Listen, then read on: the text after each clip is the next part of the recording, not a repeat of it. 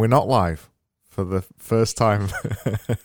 I've done one of these. I'm pre-recording it, which feels a bit strange, but I we I want I've called this episode how to build an audience and make a living from it. And as I just said in the bit before, um, that's an important caveat that I, I think people don't really realize that pe- everybody wants to build an audience. They don't know why they want to build an audience, and I think we've all got this obsession now with wanting to get loads of followers on Twitter or, or whatever medium we choose. And both of you are perfect examples who have people who have built an audience quite intentionally and then made a living from it. So that's I guess that wasn't really the reason why we said we wanted to do this, was it? I just sent you a message and just said, wouldn't it be cool if we just chatted? it's nice that you have a topic, though. It's always nice to have something to circle back to. So that's perfectly fine. Yeah. So uh, I think we should, sorry, Jamie, I think we should just start with introducing uh, at least not not too long because I think they're the most boring part of podcasts and videos or whatever this is. But um, Arvid, just quickly say who you are, what you've done, all right, my, my name's Arvid, Arvid Kahl. I'm a German. I play the accordion and I really like ducks. Is that enough, or do you need like professional stuff as well? Now, I'm, uh, I'm a, i used to be a software engineer. Then I turned writer, entrepreneur, and built a business with my uh, partner, my life and business partner Danielle. Feedback Panda sold that thing, and then all of a sudden I had time to write. I wrote, started a blog, started the podcast, started a newsletter, and then wrote a book, and that was super well received. And I'm now working on my second book in which I talk about audience first stuff. So it kind of fits the topic of today's episode. That works pretty well. That's what I'm doing. I'm now I'm a writer and I spend like 28 hours of each day on Twitter, apparently. It's incredible, Arvid. I, I, am stoked to even just be here and, and pick your brain a bit. Um, and Craig, for your for your audience out there, uh, I'm Jamie Russo. Uh, I'm a writer based in Brooklyn, New York, uh, and for the last ten years, I've been working in a variety of different functions, whether it's consulting or finance or or big tech or early stage startups. Um, and the type of writing that I really in, enjoy doing is the type of writing that uh, kind of uncovers the the mindset of early stage entrepreneurs because I think they're fascinating people.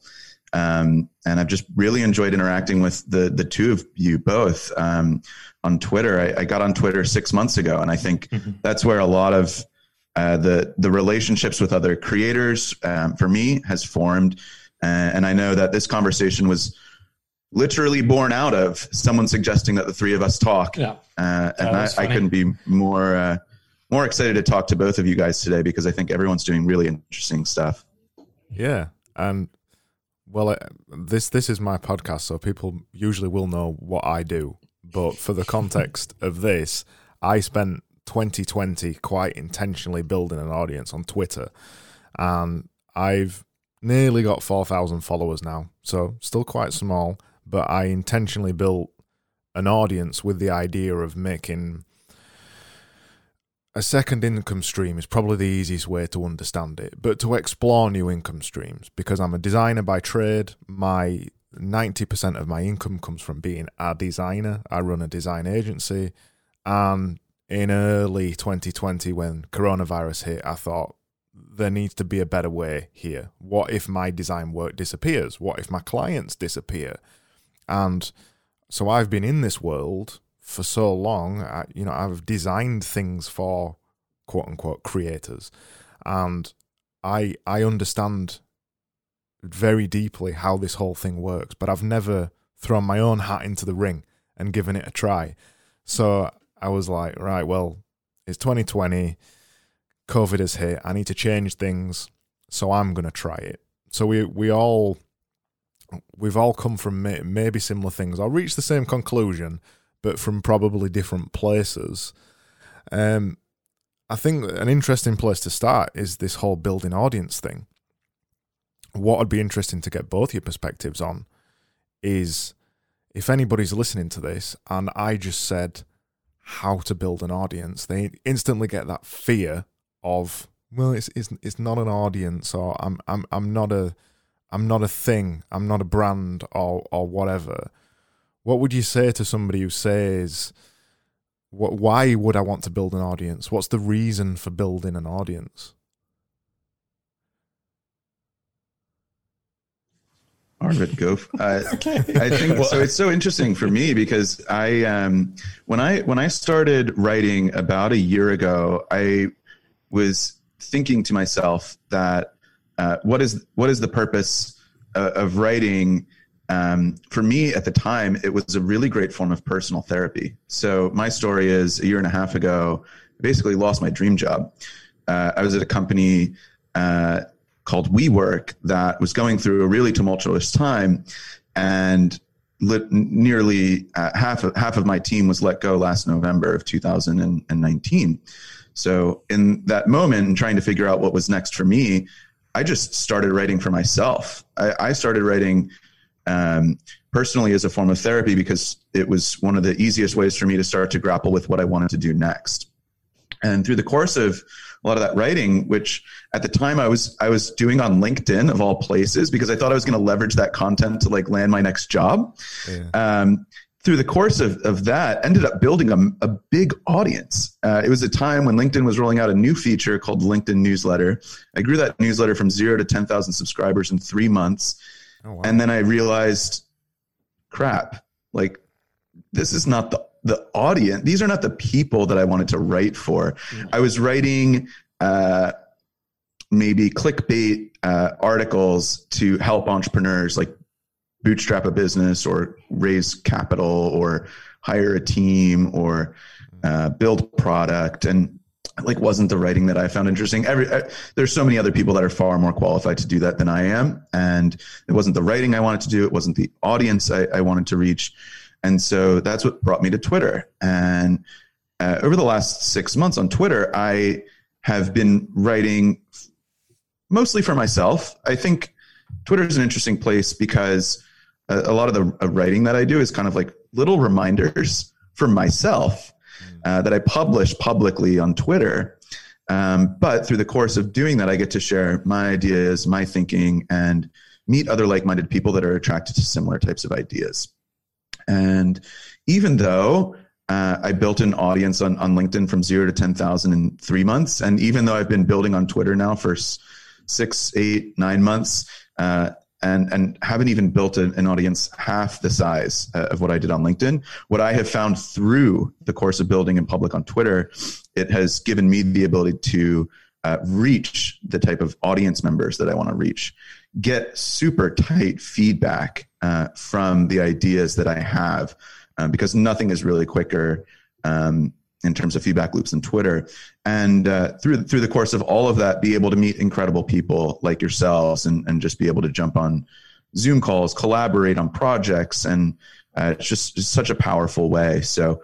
I think for a writer, uh, a lot of people think like, yeah, you build an audience so that you have readers, um, but that's it's really only one very small piece of it. You, you also build an audience to meet friends, meet other writers, uh, craft your ideas, hone those, um, so that when you do eventually build a product like a book, um, it's the best possible product it can be. I love the fact that you started with this comparison that you had this very passive LinkedIn audience almost like a, an audience in the literal sense that we understand it, like from a, I don't know, somebody's on stage, a musician, and like playing music, and the audience is just cheering and consuming, and that's it, right? There's no communication. That to me is one definition of audience that I see a lot of people using, and too many people eh, using exclusively. And because there's more to this, I feel the other audience that you described, the Twitter community, that it's not just an, a passive con- consumer group of people, but it's really this almost on the same level. Everybody is there just voicing their opinion. You may be a writer, you may be a person uh, that has some sort of expertise, but you're still really chatting with people. You're not just talking at them, you're talking with them. And I think that makes the whole difference between classical definition of audience and maybe I don't know, new economy definition of audience where I see myself and where I see like the whole audience first and the audience building. That new kind of audience is interesting. The old one is nice if you want to sell a lot of weird stuff to people you don't care about, right? You can have all your 100,000 LinkedIn followers and just like drop some weird PDF that you, you kind of put a couple hours into and, and, try to charge them as much as possible so they drain their company's bank accounts. You can do these things and you probably can make a lot of money, but your reputation might suffer a little. And I think that brings me to what I actually wanted to say, because I feel when we build an audience, and what people often forget that it's it's not just that salesy stuff it's not just like getting people, getting a following and then selling them something and trying to squeeze as much money as we can out of them. That to me, that's like by far not the most important, if any important thing at all. I, I think there's two goals to audience building, and one is to become a domain expert in the field, to build a personal brand, a personal reputation, and to build something meaningful that helps these people that you chose to be your audience like build a product build a business that has also professional brand and the professional reputation. Two things you do at the same time. And I see this like for myself, I build my brand as myself, as a person that is like apparently I'm a nice person. That's people that's what people tell me. Just kind and empathetic. That's what I'm trying to be online because that's what I just am right? But i also have my my work my products my both my saas that i'm building and the books that i'm writing. Those are the other brands that i'm building. But the audience is for kind of both right? You're building these two things up at the same time and that's why audience building is such a wonderful thing because it's not just building an audience it's not just building a following around you and then like squeezing them for their money. It's building for your following. It's building for that audience that you're surrounding yourself with. It's like a community. You get into a community you become someone in the community because you're helpful, you're supportive, you're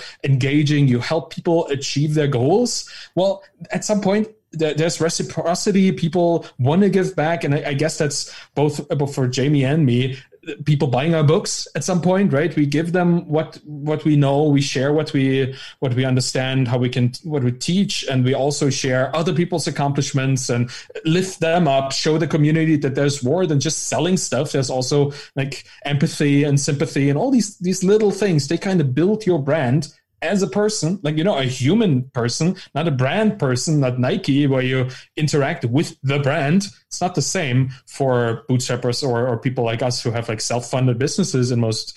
Um, yeah, in most regards. So that, that's what audience building is to me. It's much more than building a following. It's really just b- building two separate brands that are intermingled and that uh, also maybe before I start going too deep into this monologue, um, if you build a personal brand on Twitter and you have a business business slash business brand. Whatever happens to the business doesn't matter. Your personal brand will always be there. You do a thing, it flops. You write a book that nobody reads. You build a SaaS that nobody uses. Doesn't matter. Your personal brand is still there. And that's why audience building is so powerful because even if you fail horribly, that will actually increase your audience because you can now invite people to learn from your mistakes and that attracts people too interesting people as well, right? People who want to learn, people who want to share and want to see other people share. So there's only benefits to this to me at least in my understanding. I don't know what you guys think about that. I, I agree.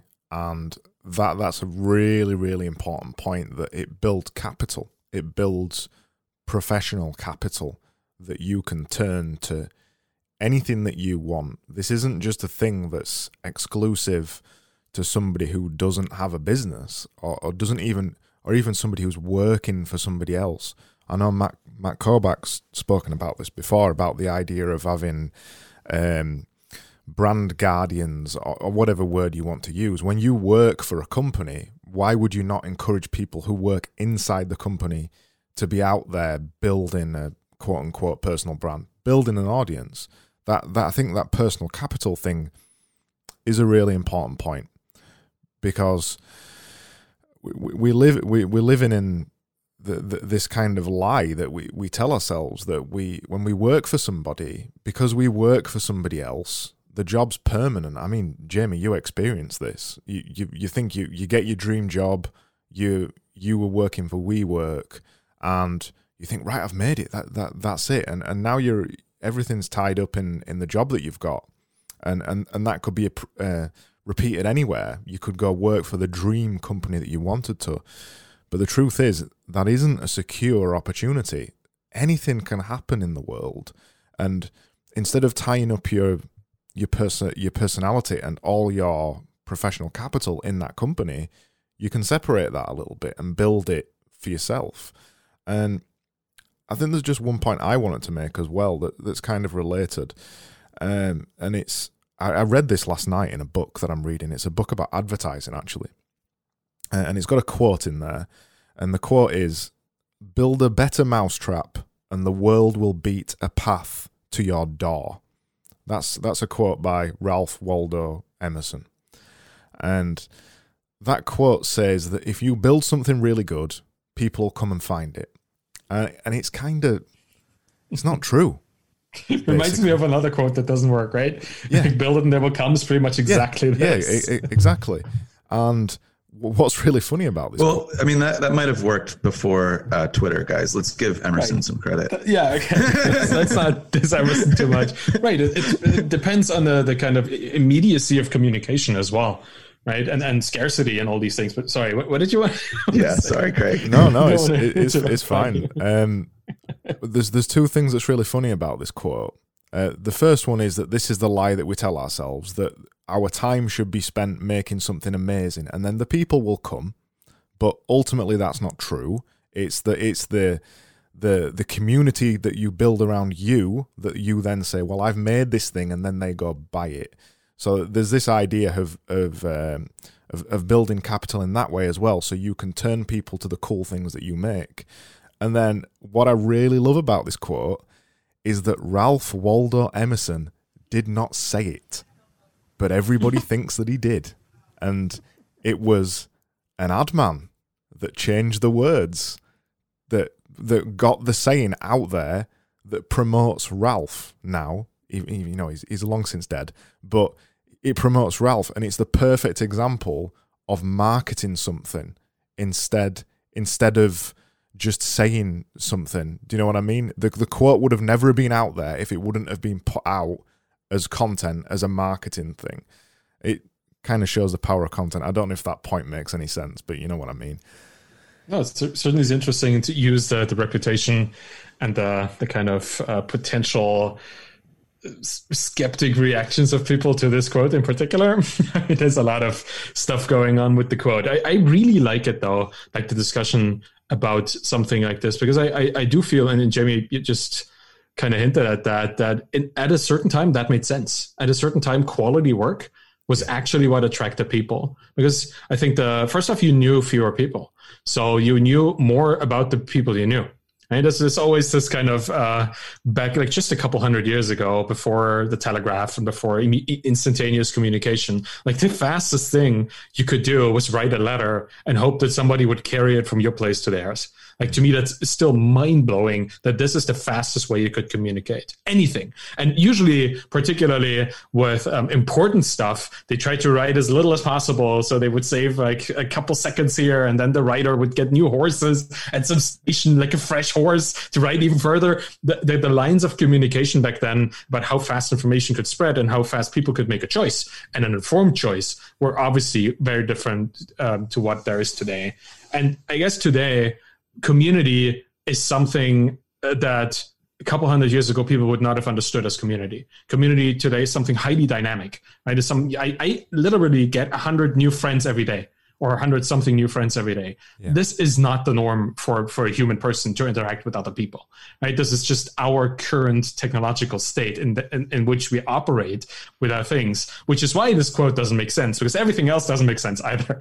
Don't really know where I'm going with this. It just feels the dissonance between um, what used to work in the past in terms of marketing in terms of proof of work, social proof, quality of work has been completely thrown out and changed significantly with the advent of the internet and with social media in which this conversation takes place right twitter in particular is a, an, an incredibly genius social medium it's both personal so it kind of enabled us to have this conversation before we jumped on this call. But it's also communicate personal communication in public. So everything you do is an act in a way. Yeah. I'm, I'm, i was trying to rectify this because I'm writing about this. I'm trying to, to tell people and teach people how to be genuine and still um, intentional on Twitter. And it's it's always a balance act, right? You can if you, if you genuinely yourself and you see something stupid written by somebody, you react and you just start yelling at them. That's like at least my human reaction is, oh, like you're an idiot, right? Here's why,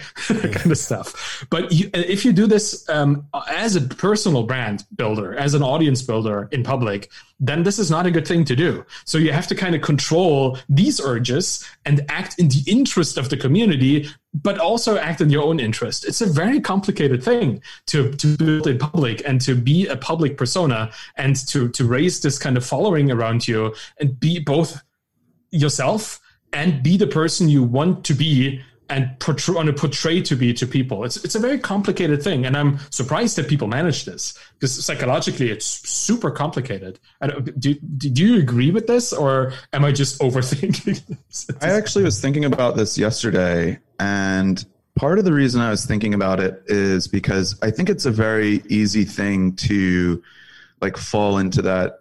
Uh, common mindset of like that imposter syndrome when you are building in public, when you are sharing your ideas freely on a platform like Twitter, when you are simultaneously aiming to build relationships while also like going for growth. And that to me is is something I I wrestle with constantly. And some days yeah. it's it's like it's it's something I'm I'm not thinking about and I'm just, you know, out there freely doing it. And then other days I, I, I still continue to go back and say to myself, like, am I am I writing this for the right reasons? Am I publishing this for the right reasons? Like, is this my true and authentic self? And I, I think part of the reason uh, for the listeners that I'm going through this is I am a, a relative newcomer to Twitter. I've been on there for more or less six to nine months. And I think every single day I am still continuing to try and refine the message that I'm sharing with the world. I think the more and more reps that you get in, the more and more you're capable of truly sharing who you authentically are with the world in 280 characters or less is just like one one of those things. But i for me i i continue to feel like when i look back man what was i thinking 6 months ago? Like or I, like I 3 months back? Like why was I aiming for such growth as I was like launching this book? Like, was I doing this the wrong way? Are the people that uh, have like signed up to follow in my journey, um, are, are they signed up for the right reasons? And, you know, so on and so forth. You guys will hear me say this a lot. Like, I try to use Twitter to find friends, not followers. But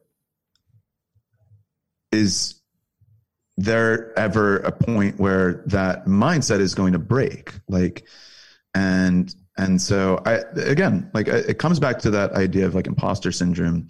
I think everyone feels it um at, at, at one point or another as they're as they're growing. And and i just wanted to actually bring it up and, and raise it with you guys um I've, I felt you'd it. have some interesting perspectives on it. I felt it because I it, it was early 2020 when I started using Twitter very intentionally. I always say I started taking it seriously. Previous to that, I was on it for 20, uh, 20 years. I was on it for 12 years. And it was just it was just a fun thing for me then. And it had become less fun because all of my friends weren't on it anymore. It used to be this community where uh, all of us kind of uh, I was mega into development then. All all these devs and engineers used to jump on it, and we used to have these really cool conversations and discuss stuff, and that kind of disappeared, probably six years ago or something. So I was just consuming stuff on it, and I wrestled a long time with what I was gonna say on there. At this point, beginning of 2020, I was 14 years down in a career as a designer. I am a very experienced designer, and I I was scared to say things about design to the point where for two or three months, maybe even a bit longer, I never spoke about design. I was I was talking about uh, just just typical typical crap, really, personal development and all those kind of things. The kind of things I occasionally drop in now, but it's more about design now. And I I had this thing in my mind. The the thing I always used to that used to occur to me in my mind is who am I to say these things? And I, th- I think that's what a lot of people think. Who am I? Who am I to say these things? I'm just a a 30 year old guy from a little town in the UK. Who am I to say these? But there's a point where you just think, well, I'm just the same as everybody else that's saying these things, really. There's nothing that makes them special, just like there's nothing that makes me special. And you just try it. You just start saying these things. And then all of a sudden, you there's like this opening of your mind where you go, oh, I actually do know what I'm talking about because I talk about it every day with clients anyway. And you realize, oh, I, I am actually an expert, quote unquote. And I'm okay with saying that. But imposter syndrome is, is absolutely a, a thing. I found it, it's not something I've found tough in my career, but when it comes to out saying things in public, that's a whole different ball game. I suffered from it massively there. I, I can relate to that. I, I, I also often felt it, and I felt it like I still feel it. It's, it's the weirdest thing. Like uh, there's a there's people who who praise me for stuff, and I feel, do I deserve this? Yeah. And maybe I don't, maybe I do. It doesn't really matter, right? It's just like even having this feeling, and, and then somebody like disagrees with what I'm saying, and I spend like an hour dealing with this in my mind. Meanwhile, there's 50 people agreeing with me and, and telling me how, how, what I'm saying actually changed their life. It's the weirdest thing. We are so focused on these potential negative things yeah. that aren't real, even real, right? It's, it's just all our mind like making up this narrative about how we're not worthy that we, we start like preventing ourselves from getting where we need to be. So I, I completely agree with this. And I, and I think um, what, what has helped me with this is considering everybody that I'm talking to to be an actual friend already. Right, on Twitter in particular. I'm, I'm really, when I say something on Twitter, I'm not saying this into this void of everybody, like people who like me, people who don't like me, or people who don't even know me yet. I'm saying this for the people that I really, really enjoy hanging out with, like you guys. Right? That's like who I say this for.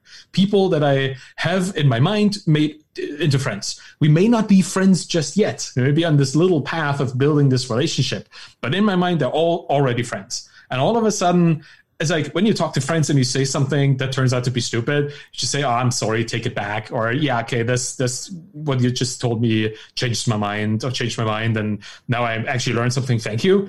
If you can do this in public, like it's literally you become undefeatable.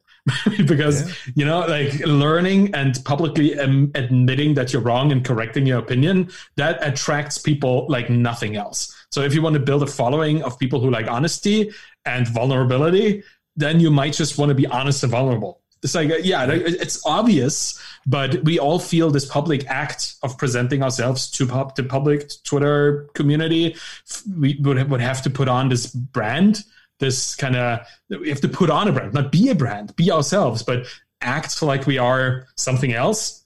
And that never works out. And I think that's the imposter syndrome. Um, I, I, really like this this thing that I saw the first time written in a piece by uh, Anne-Laure Le Cunff. She said, the only people who don't feel imposter syndrome are the actual imposters.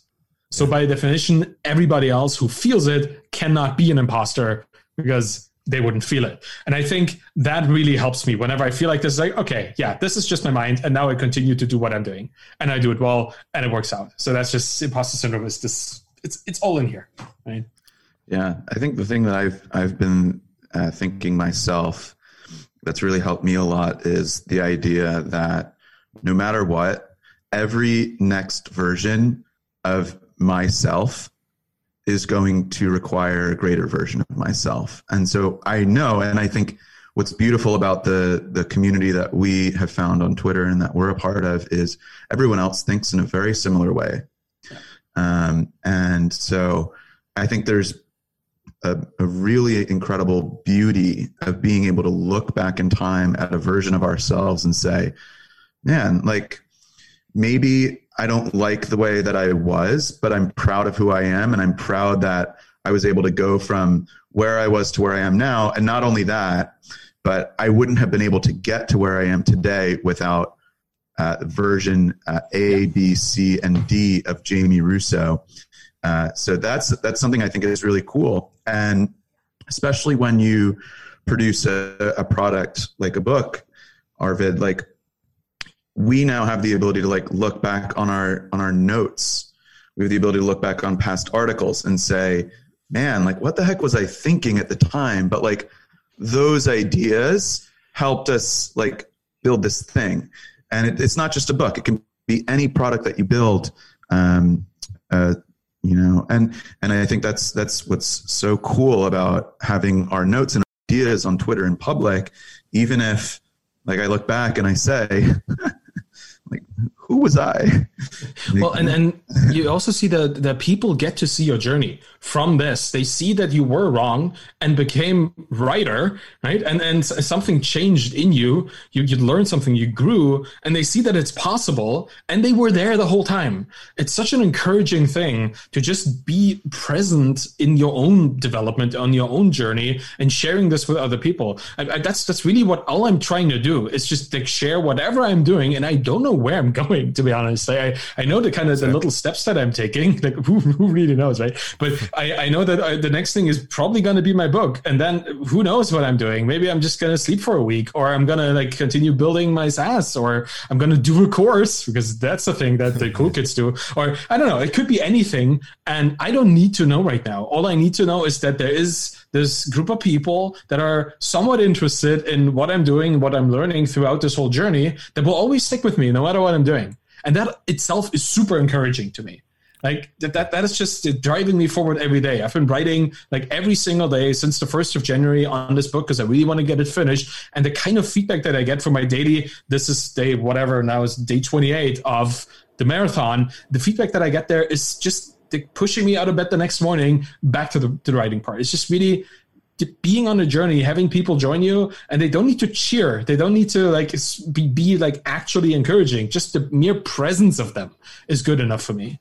I think, and and yeah, it's, it's just such a powerful thing to do this in public, and I hope to inspire. But I, I don't. That, I don't want to force that. Right? I just hope that somebody else is, is seeing this and thinking, okay, I'm also an expert. Like Craig was saying, like I've been I've been doing this for 12 years I may not be an expert expert, like an acclaimed expert that gets invited to panels or conferences, but I know like 12, like over a decade's worth of stuff from an industry that other people would love to be part of, right?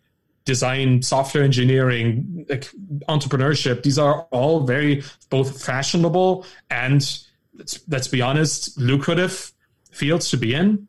So by, by just showing people that this is possible and here is how and here's what i know you're just inviting people in it's just, it's just um, and that's that's the last thing i'm going to say the abundance mindset that i see on twitter yeah. and in our community compared to the zero sum mindsets that i see in other communities is just such a strong driver right? When you know that if I add something to this community, I'm not going to take anything away from anybody else. It's going to be better for everybody involved.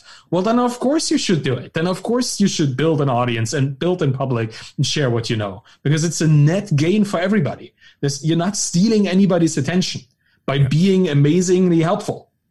Right? It's like the, the fact that we consider this to be a problem, that we keep ourselves back or that we, we try to push other people away from uh, becoming an expert, domain expert in a field is mind blowing to me. Everybody should try this. Everybody should share what they know. It's, it's a net, like it's a win win win situation. Community, you, you yourself, and the people you interact with. Everybody is benefiting.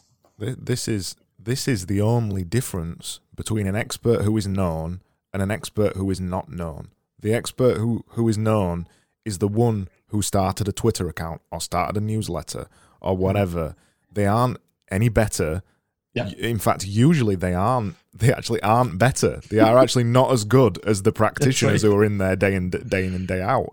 But they had something in them to decide to put themselves out in public, and they just said, "Hey, I'm, you know, I'm learning about this thing. I know a lot about this thing, and I'll tell you everything I know about it." And that is literally the only difference they've got. I remember when I I started my career as a designer, and I went to my first design conference and I was sat in this audience and there was three or four hundred people in the audience and I was looking at these gods of design uh, up on the stage telling me all these amazing stories and these amazing things and it always made me wonder why why were they chosen? That's what I thought at the time. Why were they chosen to be the experts? Why were they chosen to be on the stage and why am I sat in the audience and I thought about that a lot for a long time. I used to wrestle with the idea what made them where they are, what put me where I am. And over time, I realized they're not as good as I thought they were. They're good at talking, they're good at speaking, they're good at articulating their thoughts. But as a designer, eh, not so good. So then you start to think about that a bit more and you realize what it is. And you realize that what they did different was from their often very early in their careers, they put their thoughts out. They shared what they were learning. No, no ego, no no saying this is the best way to do it or anything. This hey, here's what I'm learning. And that uh, there's a perfect example on Twitter, a chap called Catalin Pit. And he did that from the very second he began his career and built an audience from it. He knew nothing, literally nothing. And he said, Hey, I know nothing. I am learning about how to be a, a, an engineer. Here's what I'm learning. And he built an audience from it. And I, I think that there is, is the main difference. It's getting over the first hurdle of just saying, This is what I'm learning. You don't have to say that you're an expert. I think it's better when you don't, to be honest. I think you have to check the ego at the door. And one of the things that I love about what you just shared is I think one of the things that blocks a lot of people from ever raising their hand or ever putting themselves out there is this thought that, like, number one, like, what qualifies me more than anyone else? And number two, like, uh, everyone else out there that is trying to raise their hand is at the same level as I. And when I started writing on Twitter, what I actually really loved um, is the fact that there could be an 18 year old halfway around the world who is no more or less an expert than I am on on something, but that person and I are at an even playing field if we're both coming to Twitter and starting to to build our our community. And to me, that that lights kind of like a little bit of like a competitive spark in me, but not really. Uh, instead, what it what it does is it's just very humbling. Um, I, I started by sharing the fact that I began writing on LinkedIn. LinkedIn was great for me because I had the ability to hide behind a resume. Mm I have 10 years of experience in these cool uh, company logos that I can add to my, my LinkedIn. Um, but uh, that doesn't, that doesn't matter when you're building a bootstrap business. That doesn't matter when you are uh, trying to build a career as a solo creator. Um, none of none of that matters. It's helpful but none of it matters. Like I'm on, I'm on an even playing field with anybody that's starting, you know, and I found that to be super humbling. So uh, when I started writing on on Twitter, I, I didn't tell people I was actually writing a book. I didn't tell people where I had worked. I didn't tell people my WeWork sob story. Instead, what I did was I just was my myself. I tried to meet other people that were at a similar part in their journey as a creator, which for me it was the beginning. and I, I, got to meet people like Brandon Zhang and Robbie Crabtree. And like through that, like we all kind of like grew together into very different directions. Um, but got to kind of push one another and grow and and just see what's happened in, in six to nine months. So I, I think that's really cool. Um, it's it's such a humbling kind of mindset to check that ego at the door and realize we're all starting at zero. I, I, I want uh, I want to I'll let Arvid come in on this afterwards, but I want to just really highlight one thing that he said that really changed my mind. And I've had this attitude in design for a long time, but the same is with audiences. There is enough people out there for for any audience. Arvid could write a book about design. I could write one, and you could write one, and they, they'd all do well because there's enough people out there that are interested in things, anything. It, it, you can't there you don't need to corner one part of the market just for yourself. There's enough for everybody.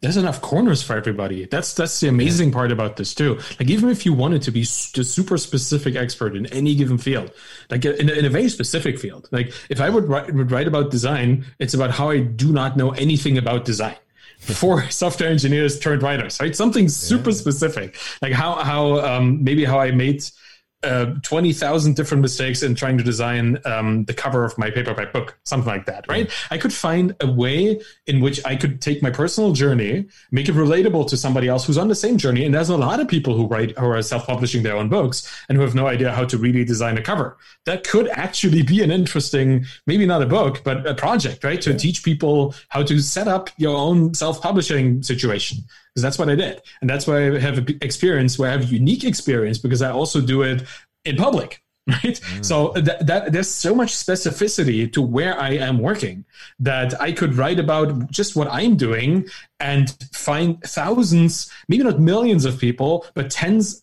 maybe hundreds of thousands of people who are in the same mindset. And I could make a solid, sustainable earning just from the royalties from that one, whatever it is. Mm. It might not be like 50,000 bucks a month. It might not be like a SaaS MRR situation, but it could solidly pay for my food and my rent. And that's honestly, if I have a couple of those, that's all I care about, right? Because I, I don't need to like make the, the world's biggest fortune from my little community. Just having enough that allows me to continue doing what I'm doing. It's all I'm looking for at this point. I mean, I said, say this as a person who, who sold a SaaS business a couple years ago. So there's some sort of financial security from which I'm talking. So I'm just want to be honest about this. It's not that I'm living a paycheck to paycheck situation. There's there's a buffer somewhere, but still, I'm not trying to like reach Elon Musk kind of income situation. Right? it's it's just not really what I'm going for because I honestly feel in the community that I'm in, um, I do more for the community by just helping other people in the community succeed than succeeding myself it kind of comes back to me in some way. Yeah. But um, I, I, I, don't know, like uh, if if I were to consider how much a tweet where I put like a think boy genius piece of advice out there compares to just a really nice retweet of somebody else's accomplishment, somebody else's accomplishment. That accomplishment retweet brings me more followers and more interesting engagement than my think boy advice tweet. It's just really where it is for me, which is why I stopped giving cool insights or at least I'm not doing as much of that anymore. I just really try to, you know, get other people uh, into the limelight so they can actually accomplish even more mm. by themselves. Which is why this, um, and and that's that's what you said, Jamie. You your credentials don't matter to these people. What matters to your community is how you can help them right here, right now, right? It, it, your your degree and I, I don't even have a, a fancy university degree kind of dropped out there because i wanted to go into software engineering and it was all a bit too academic for me. I don't have a degree. Like if i were to find a job right now and somebody would ask me for like a computer science university degree or i don't know like a business degree i couldn't pr- produce it probably wouldn't get that fancy job that requires me to, to produce that kind of stuff. But I know that if I wanted to find a job in somebody else's SaaS, either as a developer or as a, like, I don't know, like a CEO even of their business or a CTO, I would probably, if I asked today on, on Twitter, I would get like 500 messages in, in my DMs offering me a job. It's just like the network is so much stronger because they already know how you help them. You don't have to show show your credentials, which suggests that you know it. You do that already by building in public. So it's totally different ballgame. I feel. It's super cool. I think the number one thing that I love about what you just shared. I mean, I think I, I loved a lot of things, Arvid, but the one thing I want to unpack a little bit further is the idea of you being a software developer that has built a company, that has bootstrapped that company, that has sold that company, that has now written a book, that is highly active on Twitter, that gives back to the community, like that is you productizing yourself. And there are a lot of other avenues that other people could go. Like instead of you doing that, if you took Twitter and turned it into Facebook, all of a sudden we have a new person that is like Arvid in a lot of different ways, but has created their own thing in their own corner of the internet. Nobody else is going to be build uh, uh, Feedback Panda, by the way, but but but just take that as an example. Like there's mm-hmm. another corner somewhere that is equally as large, um, but Arvid chose Twitter, or insert Medium, or insert Instagram. Like there's there's all these other little corners, but then you can take other little things and tweak them and remix them and make them yourself. So what I really love about building right now is every little step that I want to take is more fully productizing who I am. Yeah.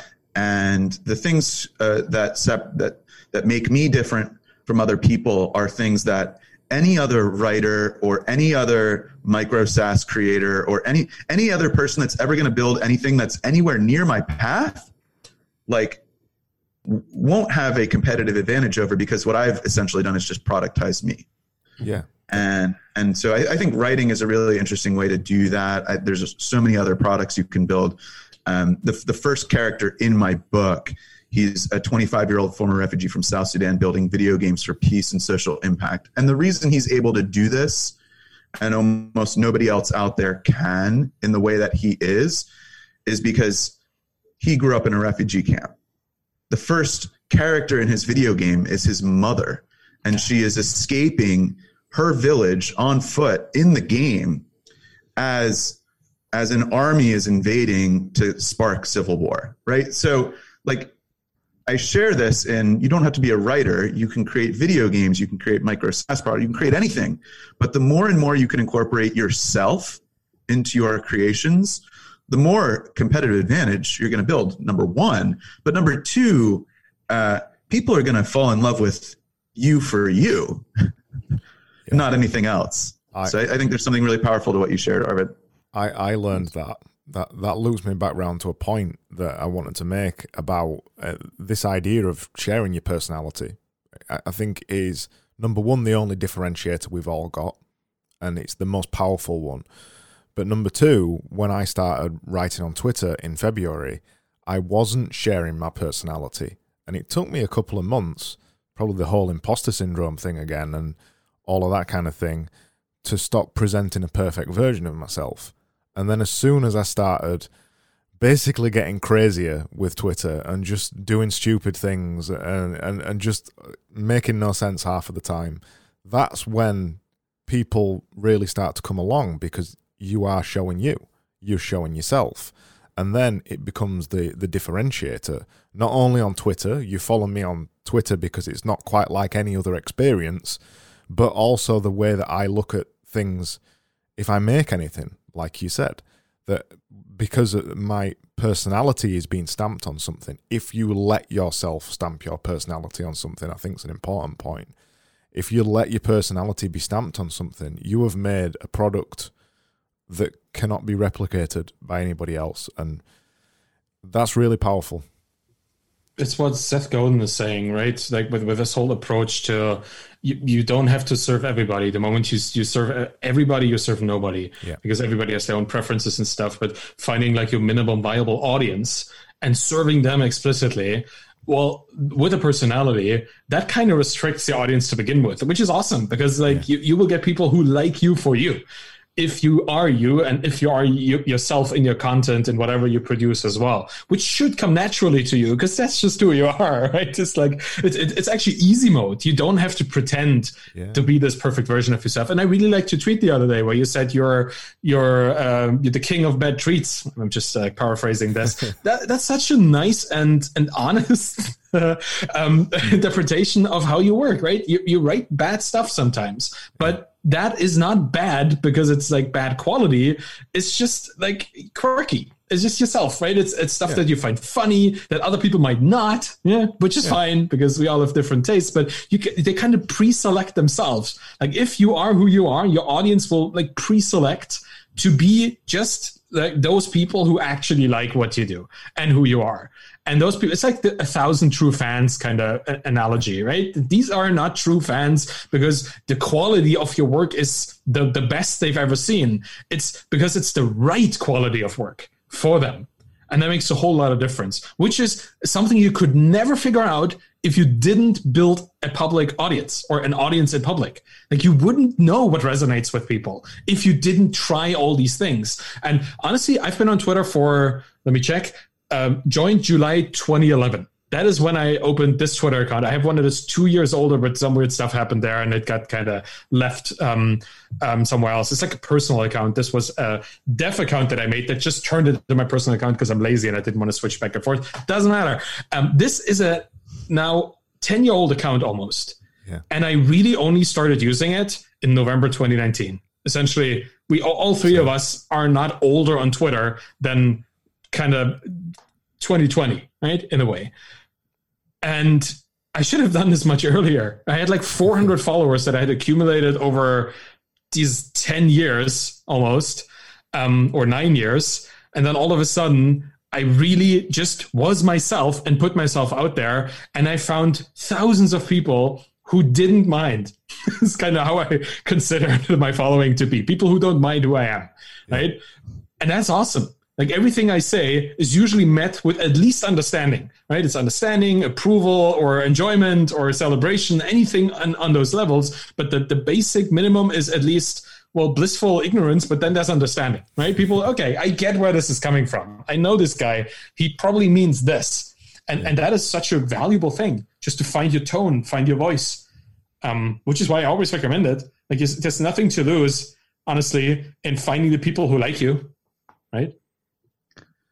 There's so many good things in there, and the first one is I I want to come back to something you shared at the very beginning. It's that idea of like uh, I don't know. There's there's there's term and, there's terms out there, but I think we're all still hunting for terms. And Arvid, I'm sure in your next book you're inventing new terms or taking terms that are sort of known and making them more known. mm-hmm. But uh, but it's that idea of like the influencer versus the creator. Um, or uh, I wrote an article about this last year. Like there are kind of like two ways you can you can create a, a, an audience on on Twitter or any social platform. You can you can build a fan page or you can build a community.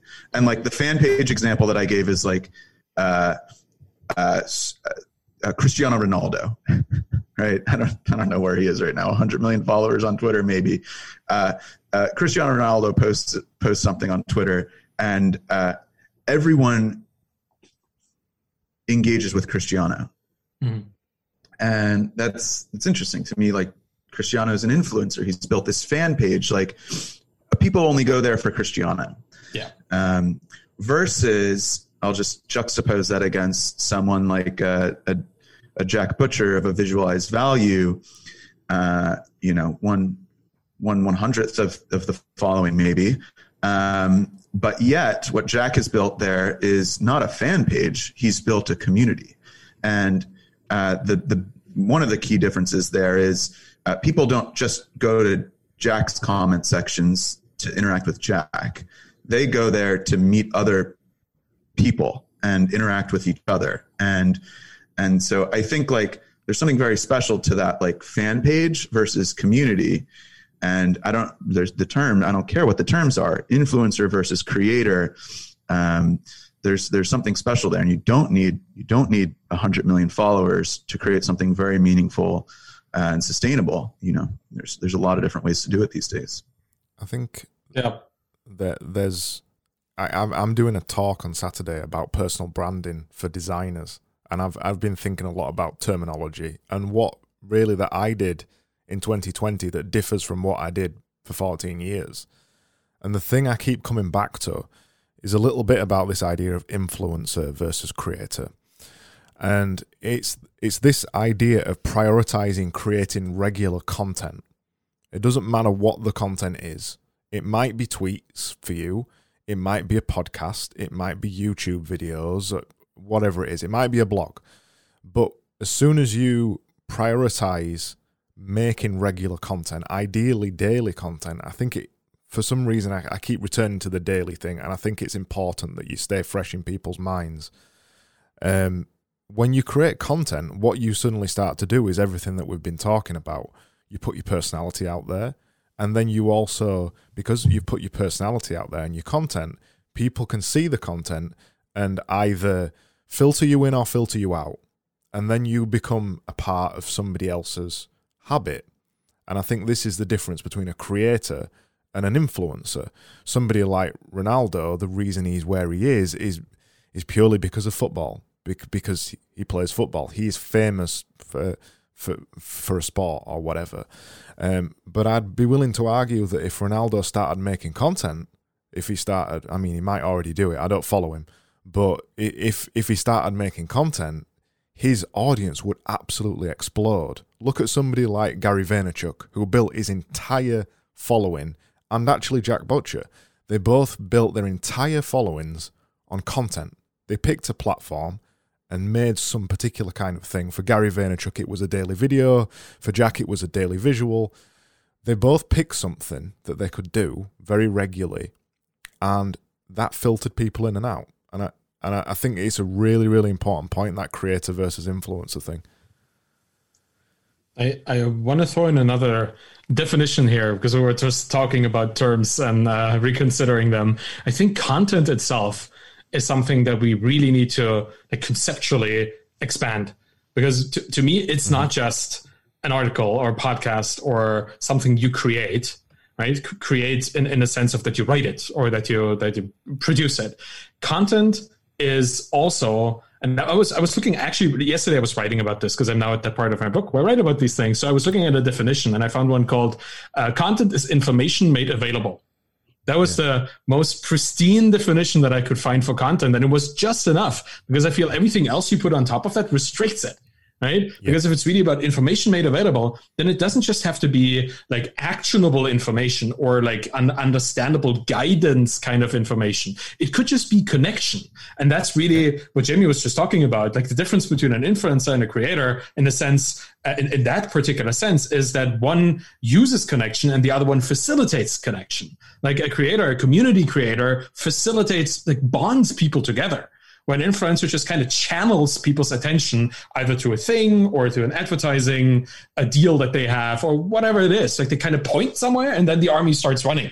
But the person that is creating community, they actually like they, they bond this group into a more cohesive unit. So when I think about content, I don't just think about articles or podcast episodes. I also think about questions that you ask people or having a conversation on Twitter, right? It doesn't have to be your um, incre- incredibly imaginative, in- ingenious tweet that is the content. Just actually engaging with somebody else, giving them a perspective and starting this conversation that, that happens, that is content too. Like people go to Twitter to see these conversations. They just don't they don't, don't go there exclusively for the Think Boy tweets and for the the Naval quotes. Some people do, but you know, not everybody does. Some people just go there to actually see mm. people communicating or see people exploring new things or see people sharing things that they like or sharing pictures of their dog which is not necessarily content but i love it. You know like everybody sees different things that give them this feeling of perceiving something meaningful something that is information made available. So